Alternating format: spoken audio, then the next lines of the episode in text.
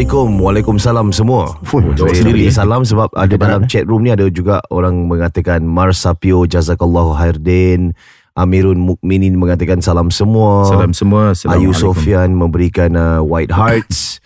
Uh, Syam Ahmad mengatakan salam semua. Hmm. Mm. Ifah uh, Ariski mengatakan salam semua. Hmm. Mm. Uh, Fazlun Ismail mengatakan Assalamualaikum semua. Muhammad Karyanto Osman mengatakan salam guys. Lukman Hussein mengatakan salam semua. Mm. K. Rauna uh, dia letak Thailand ni saya tak Ah. tahu tak boleh baca lah. Ah, tak dijawab. Sawadika. Kerating dying kan. Bukan woi nak bangun. Tekungkar. Semboi. Kelantan Daing uh, Eh. Aisyah Henrietta Mengatakan salam Ramadan semua Muhammad Ali mengucapkan salam Semua Muslim Oh, oh, oh. Dan begitulah keadaannya Kami ucapkan selamat datang Di uh, NJU Sebuah usrah Yang kita lakukan setiap minggu Yang mana kita Selaku host Ataupun podcaster Yang juga sedang mencari Uh, makna dalam hidup Allah. Sebab kita juga merupakan insan-insan Yang seringkali dan acap kali berdosa Hmm. Dan uh, yang berdosa tak mengapa tapi hmm? Eh apa tak mengapa eh? Ah, tak boleh, Akan eh? dipersoalkan nanti. Macam tu. Kita mestilah mencari kebenaran dan mencari keredaan Allah Subhanahu Wa Taala Hmm. dan juga uh, menjaga hablum minallah kita dan menjaga hablum minan nas kita. Allah Akbar. Masya Allah. Bagus eh. Buat. Masa lagi berbicara tentang hablum minan nas, uh, kita nak mengiratkan ukhuwah kita yang mana kita ada teman-teman kita yang sedang buat inisiatif yang baik Hmm. iaitu madrasah percuma. Mestilah tu pandangan kau. Oh, Kau pengaruh bro. Aku? Kau tak boleh mencelah. Kau tak boleh mencelah. Sekarang ni diorang dah tanya, biar aku jawab. Ya. Aku nak jawab ni. Okeylah, sedang menghormati lah ni. Jadi bagi mereka yang sedang menghormati bagi inisiatif-inisiatif uh, seperti ini, yeah. uh, Ya. teman kami iaitu Muhammad Faris sedang menjalankan uh, madrasah percuma yang mana kami ingin mengajak anda untuk melakukan kebaikan ini dalam bulan Ramadan lebih lagi dalam 10 malam terakhir ayo sama-sama saya rasa ini adalah satu uh, peluang untuk anda melakukan kebaikan dan pastinya Allah akan memberikan berlipat kali ganda hmm. pahala dan juga ganjaran insya-Allah yang mana wang yang anda berikan ni akan diusahakan oleh pihak madrasah percuma untuk membantu anak-anak mengenal agama, mempelajari agama dan sebagainya, anda boleh lungsuri www.nju.sg garis miring donate. Ya, jadi jangan kita tangguhkan lagi puasa atau Ramadan hanya tinggal beberapa hari lagi. Ambil dan rebut peluang. Ini adalah satu peluang yang Allah berikan kepada kita untuk menambahkan amal. Antara amal yang boleh kita lakukan selain daripada kita tarawih, membaca Al-Quran dan membuat kebaikan adalah amalan bersedekah. Sangat-sangat dituntut dalam ajaran agama kita pada bulan Ramadan. And now it's on to the show.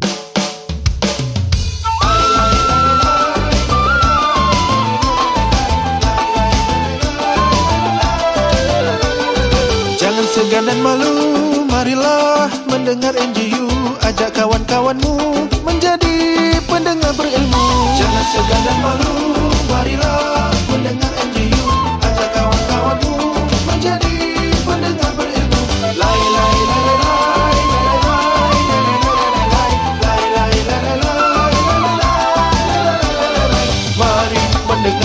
Baik, Alhamdulillah kita bertemu lagi dalam uh, ruangan NJU yang mana teman kami uh, Akhizar berada di dalam tandas. Tak boleh berbual sangat eh. Maaf, maaf. Maaf cakap, saya nak uh, pergi toilet sekejap tapi saya masih mendengar NGU menerusi Clubhouse. Ya, ya, ya. Sebab saya pergi toilet sekejap. Ah. Boleh hukum mendengar rancangan agama macam boleh macam mana Ustaz? Itu Mas- saya kena off ni app secara live ni, secara live ni. Uh, kalau boleh janganlah kerana kita yakin kita akan guna eh, sebut-sebut kalimah-kalimah suci kan. Uh, jadi for the sake of Udahlah Allah aku tutup je lah. Udahlah, jangan. Kau Kau- tutup kau je. bilang- Saya, saya letak uh, phone saya kat luar. Ah, continue boleh, berbual, continue berbual. Okey, okey, Bagus, okey. bagus. Baik, kita akan teruskan dengan masalah-masalah ataupun ada masalah apa soalan agama. Ya, ya, ya. uh, betul, yang betul, akan ya. uh, diketengahkan oleh teman-teman kita menerusi uh, ada dua uh, platform iaitu di NJUIG Hmm. Instagram maupun di Clubhouse. Sekarang ni kita se- sedang live di Clubhouse Ustaz eh. Ya, betul. So sekarang ni kita masih lagi dalam mana kita 10 malam terakhir uh, bulan Ramadan Ustaz. Jadi uh, kita doakan agar semualah dapat uh, raih barakah dalam bulan Ramadan yang terakhir ini insya-Allah. Hmm. Saya, saya nak cakap sikit ya. Maafkan silakan, saya Aziz. Din. Masalah Ustaz um, kita nak uh, bersedekah ya Ya. kepada uh, mana-mana pihak lah. Hmm. Tapi saya rasa Nur Instan adalah yang terbaik. Bukan pasal mereka sponsor kita punya show tapi pasal mereka uh, mengeluarkan uh, madrasah percuma. Hmm, Ya, inisiatif. jadi Ya, uh, ya, kita sangat harus hebat. menyokong. Betul. Ya, kalau tak ada yang kalau bukan kita yang sokong siapa lagi nak sokong. Betul. Jadi kalau setiap uh, malam terakhir ni 10 malam Hmm. terakhir ni kalau satu hari setiap malam kita contoh derma 100 100 100 100 100 dalam satu malam tu mesti insyaallah kita boleh hit malam Lailatul Qadar. Datuk kadang-kadang boleh kan insyaAllah Betul. Ya. Jadi apabila kita dalam 10 malam terakhir ini tentu kita nak uh, rebut malam yang lebih baik dari seribu bulan, pahala yang lebih baik dari seribu bulan, berkat rahmat yang lebih baik dari seribu bulan. Hmm. Salah satu strateginya adalah dengan menderma di pada setiap malam daripada 10 malam terakhir. Ya. Seandainya kalau malam Lailatul Qadar berlaku pada malam tersebut, ada kalanya ulama memahami dia malam tapi bukan sepanjang malam daripada maghrib sampai subuh, bukan all the way. Hmm. Dia ada auspicious moment. Tapi ada ulama memahami dia salah satu malam daripada malam 10 terakhir. Bermakna daripada maghrib sampailah subuhnya. Hmm. Itu adalah malam Lailatul Qadar dan Hmm. kalau kita berpegang kepada pandangan tersebut, No. maka setentunya bagi, bagi siapa yang menderma pada setiap malam, insya-Allah salah satu malam akan terkena pada malam Lailatul Qadar. Okey, saya difahamkan oleh um, ada ada mem- members lah eh, mm. Mm-mm. cakap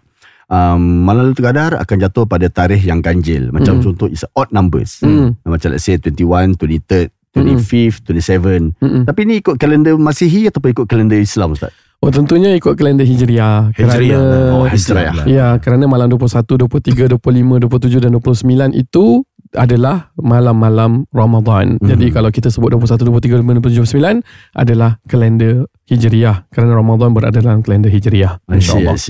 Baik, ini ada soalan agaban daripada pendengar kita ni. Nama dia Hmm. uh, Hadis Do. Hadis Do. Hmm. Dia tanya, Salam Ustaz, soalan tentang terawih. Hmm. Okay. Apa hukum solat terawih empat rakaat dalam satu salam? Ada yang mungkin nak buat inisiatif baru. Adakah ini boleh dikatakan dikategorikan sebagai uh, salah Hmm. ataupun masih lagi okey? Sebab selalunya kita tahu terawih kita dua Dua dua dua dua dua, dua fadlan minallah wa ni'mah Hmm, wa salah. maghfiratan wa rahmah selepas uh, setiap dua salam. Oh, Masya Allah. Uh, dua rakaat lepas tu salam lepas tu kita adalah baca bacaan dia lepas tu naik lagi dua dua dua kan Mana okay, empat rakaat? Salah tu. Ah, ni adalah, mungkin saya dia nak buat lah. Masya Allah. macam alamak ni macam mana aku nak cepatkan 20 jadi aku buat 4 4 4 4 jadi cepat sikit. Ah. Adakah itu salah? Adakah itu dosa? Hmm. Adakah itu dolal? Ya. Macam mana Ustaz?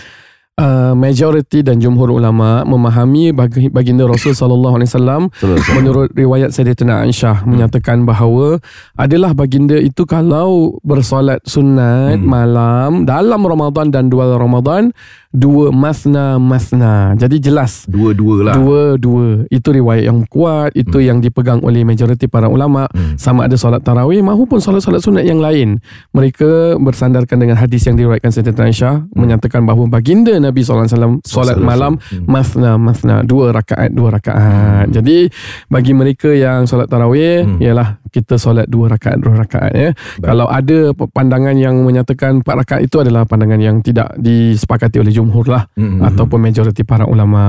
Baik. Ini ada satu soalan mengenai khu- kekhusyuan kekhusyuan solat. Oh, kusyuk. Khusyukan eh. solat lah. Ni pernah berlaku pada kawan saya lah. Okey. Oh. Semua dia buat kawan eh. Dia senang. Ya, memang betul. Ya. Sebab dia cakap kat sini Salam Ustaz Apa hukum kalau kita solat Tetapi memikirkan perkara lain Sewaktu solat Hmm. Okay. Eh, eh, Secara lebih mendalam lagi eh Mungkin dia baru lepas dating Hmm. Oh. Baru lepas dating awet Baru lepas dating dengan matai ke apa Girlfriend Hmm. Lepas tu Girlfriend tu meluahkan rasa uh, Merasa cinta daripada dia Macam I love you Macam oh lama First time dia dengar I love you Daripada seorang Jatuh wanita lah, yang dia jatuh. suka Lepas tu dia solat zuhur Hmm. Waktu solat zuhur tu Sibuk pemikirkan tentang wanita itu Hmm. Macam oh, wow Tapi solat Solat Hmm. Ha, jadi bagaimana keadaan dia? Adakah itu berdosa ke? Mm-mm. Adakah itu salah ke dan sebagainya? Baik.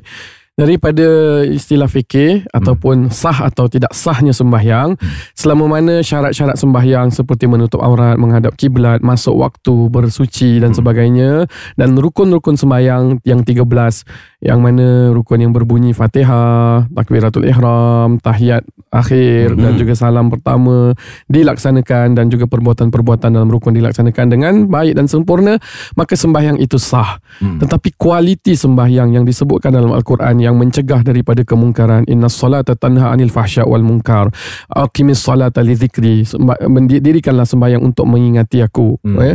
perkara-perkara seperti itu hanya dapat diraih bila mana solat seseorang itu dapat dilakukan dan dilaksanakan dengan menghayati setiap daripada rukun setiap daripada ritual setiap daripada pergerakan Hmm. dan hudurul qalb ataupun hadirnya hati dalam memahami makna dalam contohlah dalam takbiratul ihram menyatakan Allah lah yang maha agung dan lagi maha besar daripada segala-galanya Hmm. kalau ada benda yang ada dalam hatinya uh, teringat awek ke tadi teringat Ah. benda lain ia seolah-olah mencanggahi lisannya yang menyebut Allah maha besar sedangkan Hmm. dalam hatinya ada perkara yang lain Baik. Jadi dari segi kualitinya itu tidak tepat atau tidak sempurna tapi daripada penerimaan solat selama mana syarat rukun sah solat itu termeterai maka solat itu sah. Baik. Ini satu soalan tentang zakat harta Ustaz. Silakan. Hmm. Daripada yang berbahagia Yusuf Iskandar pendengar kabilah NJU. Dah cukup haul ke belum? Oh, tak tahu eh. Oh, ni kena check ni eh. Betul eh. Hmm, jadi salam Ustaz Zadin dan Razi. Hmm, ya, salam. salam. Kalau ada orang hutang kita contoh RM15,000 Ustaz. Hmm. Nah, dia belum bayar tapi dia akan bayar dia cakap. Hmm. Adakah RM15,000 tu perlu bayar zakat harta? Di bawah ribu ke atas dah boleh DRS eh. Dah boleh dah. Ni kawan saya ajalah. Nak, nak tahu lebih lanjut lagi ke? Okey. Tak, tak, tak, tak boleh eh. Okey, kalau kita tengok hutang tu ya, Allah sebut dalam Al-Quran auzubillahi minasyaitonirrajim ya ayyuhallazina amanu idza tadayantum bidainin ila ajalin musamman faktubu.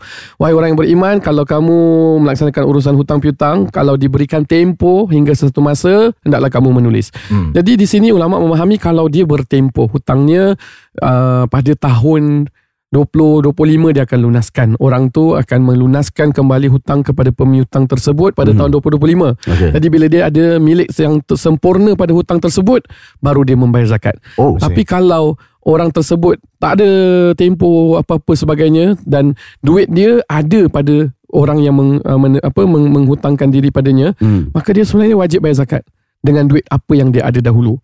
Seandainya eh tak ada ustaz, saya tak ada duit tu, duit saya ni, haul saya ni, nak ikut haul ni, nak ikut nisab ni, ikut duit kita yang masih pada tangan orang juga. Oh, Ha sebenarnya itu yang ramai orang keliru. Hmm. Contoh kita ada 100 ribu dolar dalam Okay. bank kita. Hmm. Kemudian hutang 10 ribu dolar lagi. Hmm. So kita instead of sebenarnya hanya bay- bayar 250 dolar, kita sebenarnya kena ikut 110 ribu dolar. Ah, itu milik kita kan? Itu yang uh, milik Dia kita. 2.5% eh. 2.5%. I see. Oh daripada 100 ribu 2.5%. Ya, that is Tapi 250. 100 ribu tu yang 10 ribu lagi Ya. Tambah ada di tangan orang. Ya, Jadi kita tetap kira 110 ribu. ya 110 ribu sepatutnya. RM100,000 eh? Tapi dengan berkeyakinan bahawa dia akan mengembalikan kita pasal dia tak ada you, you kena minta dia. Hmm. Kena minta dia tapi kalau dia masih bertempoh tak ada lagi tak ada lagi okey dah tak payah. Tapi kalau betul-betul hutang tu ada awak minta dan perlu lunaskan zakat. Melainkan kalau hutang tersebut belum lagi sampai tempohnya. Hmm. Duit tu belum sampai tempohnya. Hmm. Jadi kalau duit tu sampai tempohnya pada 2025 bila dah 2025 awak dah terima sepanjang setahun dah ada di tangan awak baru awak kena. Hmm. Tapi kalau memang free ya tak ada tulis bila ke apa awak kena minta dan awak kena lunaskan zakat kerana itu dianggap duit awak yang berada uh, di dalam kepenguasaan awak. Hmm. Melainkan kalau dah minta dia tak bayar, dah minta dia tak bayar Ya. kan. Saya nak bayar zakat ni tapi saya minta nampak gaya macam gone lah, macam. Hmm. macam lenyap ah. Tak Dia bilang bulan lah. depan apa-apa-apa kan. Ah, tapi kalau dengan keyakinan dia akan bayar Hmm. kan kita tidak ada tempoh, kita perlu minta dan kerana kita nak melunaskan zakat kita. Baik, baik. I see. Ni Uh, Ustaz kalau boleh berikan sedikit um, eh dah explain eh pasal haul. Belum belum Oh, belum pernah. Mungkin Ustaz dapat berikan sedikit sedutan untuk pendengar kita macam mana calculation yang simple untuk haul ni. Hmm. Haul maknanya tempoh setahun. Tempoh setahun eh. Calculation yang simple selalu orang suka membuat haul pada bulan Ramadan. Okay. Kerana kita ikut tempoh setahun ni ikut kalender Hijriah. Contoh, our financial year kalau January 1 kita bayar zakat. hmm. So the following year dia bukan 1st January awak bayar zakat. Dia Okay. exactly around like um, 22nd December ataupun uh, 11 hari sebelumnya 20 ni- 19 December awak dah kena bayar zakat. So untuk awak tallykan setahun Hijriah Hmm. atau Kamariah ni kalender dia akan setiap tahun 11 hari ke bawah, 11 hari ke bawah, 11 hari ke bawah. Susah kira. Susah kira. Okay. Jadi kalau kita kata Habib boleh tak saya cut off my financial year I just want to start off this year lah Kira belum lagi cukup setahun pun baru 6 bulan saya dah lepas nisab baru 6 bulan saya ada duit yang banyak ni le- lebih Ah. daripada nisab ni baru 7 bulan 8 bulan tak apa boleh je you just start taruhlah malam 27 you nak start eh Hmm. so malam 27 you bayar zakat harta Malam 27 Ramadan. ah kalau ada orang nak hari 27 So, malam 27 Can we calculate from uh, the last 27 punya Ramadan ke macam mana? so kita calculate daripada mana kita ada no not from 27 lah. If you nak if you sebenarnya you kena calculate daripada last 27.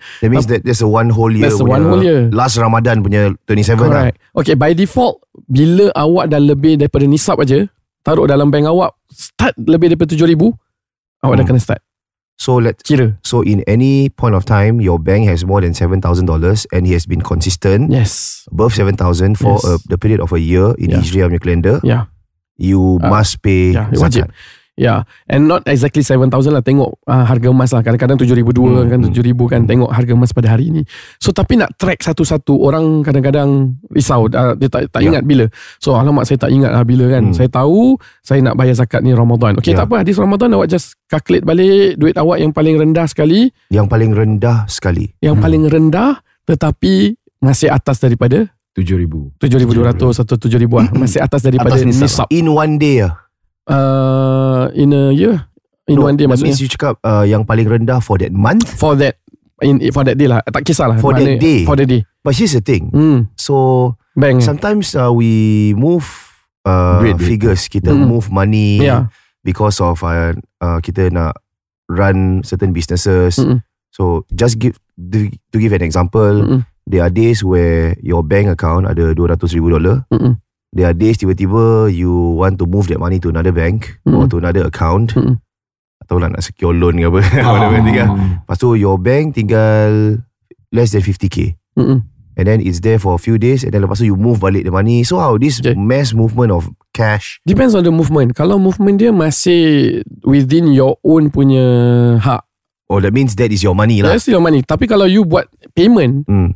Lepas tu tiba-tiba okay you you buat concert lah contoh kan muslim Yes, muslim buat yes. concert ni Yeah, kan yeah. Hmm. Muslim konsep Muslim lah. Ya. concert muslim lah Yeah. concert NJU pun ada orang tanya tadi eh Hmm, betul. jadi betul. contoh you buat payment for a concert Hmm. lepas tu terus tiba-tiba 50 ribu Hmm. kan Hmm. so itu dah kira yang paling rendah Hmm. Walaupun daripada konsert tersebut kamu meraih lebih kemudiannya 400 ribu, Hmm. tetap dalam sepanjang setahun tengok yang paling rendah 50 So kita ribu. ikut 50 ribu tu. pasal that is a payment itu memang bukan milik awak lagi. Right. Lepas tu dapat balik yang lebih tinggi. Sebab itu dia bukan membebankan zakat tu. Dia in a, in a way you look at it as duit yang awak tak gunakan. Dan Hmm. duit bila tak digunakan setahun itu ada hak kaum apa kita panggil beneficiaries ataupun kita Ya, katakan asnaf. Ya. Ah tapi kalau saya ada orang macam gini, dia ada satu juta pun. Tapi lepas tu dia buat bayaran sesuatu pembayaran purchase eh. Hmm. Kemudian bawah daripada nisab. Kemudian tiba-tiba lagi 3 4 bulan dia dapat lagi 2 juta. Hmm. Walaupun dia millionaire tapi dalam masa yang sama dia belum lagi cukup satu tahun lagi dia belum lagi wajib zakat. Hmm. Uh, melainkan kalau dia buat dalam investment dan Ya. investment dia tu sendiri satu tahun pun straight. Okay. Ya. Okay ni uh, ada soalan-soalan yang bersangkut baut dengan zakat juga. Mm-mm. Ada dua eh. Mm-mm. Uh, yang pertama ni saya ada soalan kata ni eh, salah ni daripada Yusof Iskandar tak silap saya. Kalau ada orang berhutang dengan kita for example 15000 dia belum bayar tapi dia cakap dia akan bayar. Okay tu dah. So Oh, ni 15 dah datang Oh, dah. Ya. Dan uh, kalau hutang government Ah. Hmm. CPF. Oh CPF ada cara tersendiri mengikut fatwa yang terkini adalah apabila kita telah mendapatkan wang CPF kita Hmm. kan daripada wang CPF itu setelah setahun kita miliki dan Hmm. tidak dan, dan apa namanya uh, masih lagi melebihi daripada Ya. uh, nisab Hmm. baru kita perlu bayar. Kalau dulu punya tak, dulu punya dia accumulate semua kan di, walaupun tak ada kat tangan awak awak tetap kena keluarkan dengan duit apa yang ada. Hmm. Lepas tu tukar lagi fatwa. Kan uh, bila mana dah keluar saja berapa pun time tu masih 55 tahun kan belum lagi Hmm. pencaruman tu belum lagi sikit demi sedikit. Ya. Keluar je dah kena bayar tapi sekarang fatwa lebih memahami kerana perubahan Polisi. apa polisi pada Hmm. CPF jadi setiap kali dah keluar dan seandainya duit itu setahun tidak digunakan Ya. ataupun masih di atas daripada nisab barulah anda berkewajipan untuk menunaikan zakat Ini harta. biasanya adalah orang-orang yang uh, merdeka generation lah yang telah Ya. pun complete the retirement hmm, account lah. betul Lepas jual rumah, dia complete the retirement account. Contoh, Mm-mm. that retirement account tak, diga, tak diganggu. Mm-mm. Ada 150 ribu, 180 ribu, tak kacau. Mm-mm. Kerana mereka akan dapat bulan-bulan, contoh bila umur 65 tahun. Mm-mm. Ah, Jadi yang wang itu yang harus dizakat. betul Okay, I see, I see. betul Hmm. Dan uh, terima kasih Ustaz atas Mm-mm. penjelasan tersebut. Tapi sebenarnya uh, kalau nak bayar zakat uh, ada juga servis-servis kat luar sana. Hmm. Mm-mm. Uh, kami tak mempromosikan sesiapa lah tapi memang ada banyak kat luar. Hmm. Uh, ada sampai ustaz akan datang rumah boleh tolong klikkan dan sebagainya. Hmm. Boleh lakukan sedemikian insya-Allah Betul. semoga uh, kita bersihkan harta kita. Amin. Dan antara perkara yang boleh kita lakukan juga adalah untuk memberikan sedekah kepada teman-teman kami di Madrasah Percuma Nur Insan yang mana Hmm. pada kempen tahun ini uh, kita lihat kita slow sikit. Hmm. Kalau nak compare dengan uh, kempen-kempen sebelumnya lepas, ha. kalau tiga tahun lepas kita alhamdulillah waktu tu is good uh, good kind of market eh Yeah. orang masih ada lagi it's not so brutal job Mm-mm. marketnya there's no a lot of layoffs inflation masih tengah low orang masih boleh memberi Hmm. kita boleh raise sampai 350,000 300,000 dan sebagainya Hmm. dan tahun lepas 250,000 kita berjaya untuk uh, naikkan Mm-mm. uh, untuk merasa percuma Nur Insan tahun Ya. ini Hmm. agak slow sikit tapi tak apa kita memahami keadaan dan insyaallah tapi yang yang penting jangan berhenti untuk memberi semampu mana anda sekalipun sedang uh, memberi untuk Madrasah Percuma Nur Insan uh, cuma tahun ini perbezaan um, sumbangannya menerusi uh, wadah PayPal dan kita sedang cuba sedaya upaya untuk uh, menaikkan uh, derma sebanyak 150,000 dolar. Sejauh ini sudah pun hampir 30,000 dolar Ya. yang telah pun kami kumpul. Alhamdulillah. Alhamdulillah. Teruskan memberi dalam 10 malam terakhir ini InsyaAllah. untuk sama-sama diberkati. Ingat yuran. Anda sebenarnya membayar untuk yuran uh, pelajar-pelajar ini untuk bersekolah madrasah uh, mingguan secara percuma di Nurul Insan Hmm. uh, dan juga uh, bagi gaji asatiza dan juga untuk buku-buku teks dan seumpamanya semua Rental. collateral dan rental, Rental. yang mereka laksanakan di tiga cawangan yang berbeza. Semoga diberkati uh, semoga diberkati sentiasa insya-Allah. Benar sekali. Jadi, jadi dalam uh, 10 malam terakhir, ayolah kita buat uh, sedikit kebaikan lah. Mm-mm. Uh, semoga kita dapat raih uh, ganjaran daripada Allah SWT, Hmm. dijauhkan daripada musibah dan uh, juga dapat keberkatan bagi mereka yang ingin menderma atas nama arwah pun dipersilakan sahaja menerusi www.nju.sg garis miring, uh, garis miring donate. Ya, bagi mereka yang ingin menderma dengan niat-niat yang pelbagai, kita pernah membincangkan ada yang niat dengan penawar Hmm. kerana Nabi bersabda dawu mardakum bis sedekah, ubati penyakit-penyakit kamu dengan bersedekah. Ada yang dengan niat supaya hartanya bertambah berkat daripada segi kuantitinya. Kerana Nabi sebut mana qasa min amwalikum min sedekah, tidak akan berkurang harta kamu dengan sedekah. Ada yang kerana mengharapkan pahala, ada yang kerana tak nak ingin menyesal apabila nyawa di hujung. Uh, Allah SWT ceritakan laula akhartani ila ajalin qarib fa asaddaqa wa akum minas salihin. Kalaulah aku boleh panjangkan usia aku aku akan bersedekah. Ada yang dengan niat nak mendapat doa malaikat. Kadang-kadang dia minta doa daripada orang kerana mengharapkan hajat-hajatnya dikabulkan. Tapi bagi mereka yang bersedekah para malaikat Allah SWT akan mendoakan mereka setiap kali mereka bersedekah ya malaikat yang tidak ada apa-apa dosa malaikat yang uh, kalau dah didoakan tu insya-Allah kabul lah di sisi Allah kerana mereka merupakan makhluk yang mentaati perintah Allah. Jadi dengan apa pun niat sekalipun ini bukan kita namakan tidak ikhlas tapi ini adalah ganjaran-ganjaran insentif yang Allah berikan kepada mereka yang mengurus harta mereka yang in the first place pun adalah daripada Allah Subhanahu Wa Taala. Jadi sucikan harta kita, berkati rezeki kita, jauhkan dari sifat tamak, Amin. Hulurkan derma dan sedekah kerana ini manfaat untuk diri kita di dunia dan di akhirat. Dan apatah lagi menyokong satu inisiatif yang sangat-sangat sangat murni dan mulia untuk sama-sama kita melihat kemajuan dan juga anak-anak didik mereka itu mendapat pelajaran agama secara percuma. Amin. Jadi bagi mereka yang ingin menderma sekali lagi nju.sg garis miring donate. Dan uh, sekian sahaja kita bertemu di episod yang seterusnya. Ila liqa. Assalamualaikum warahmatullahi wabarakatuh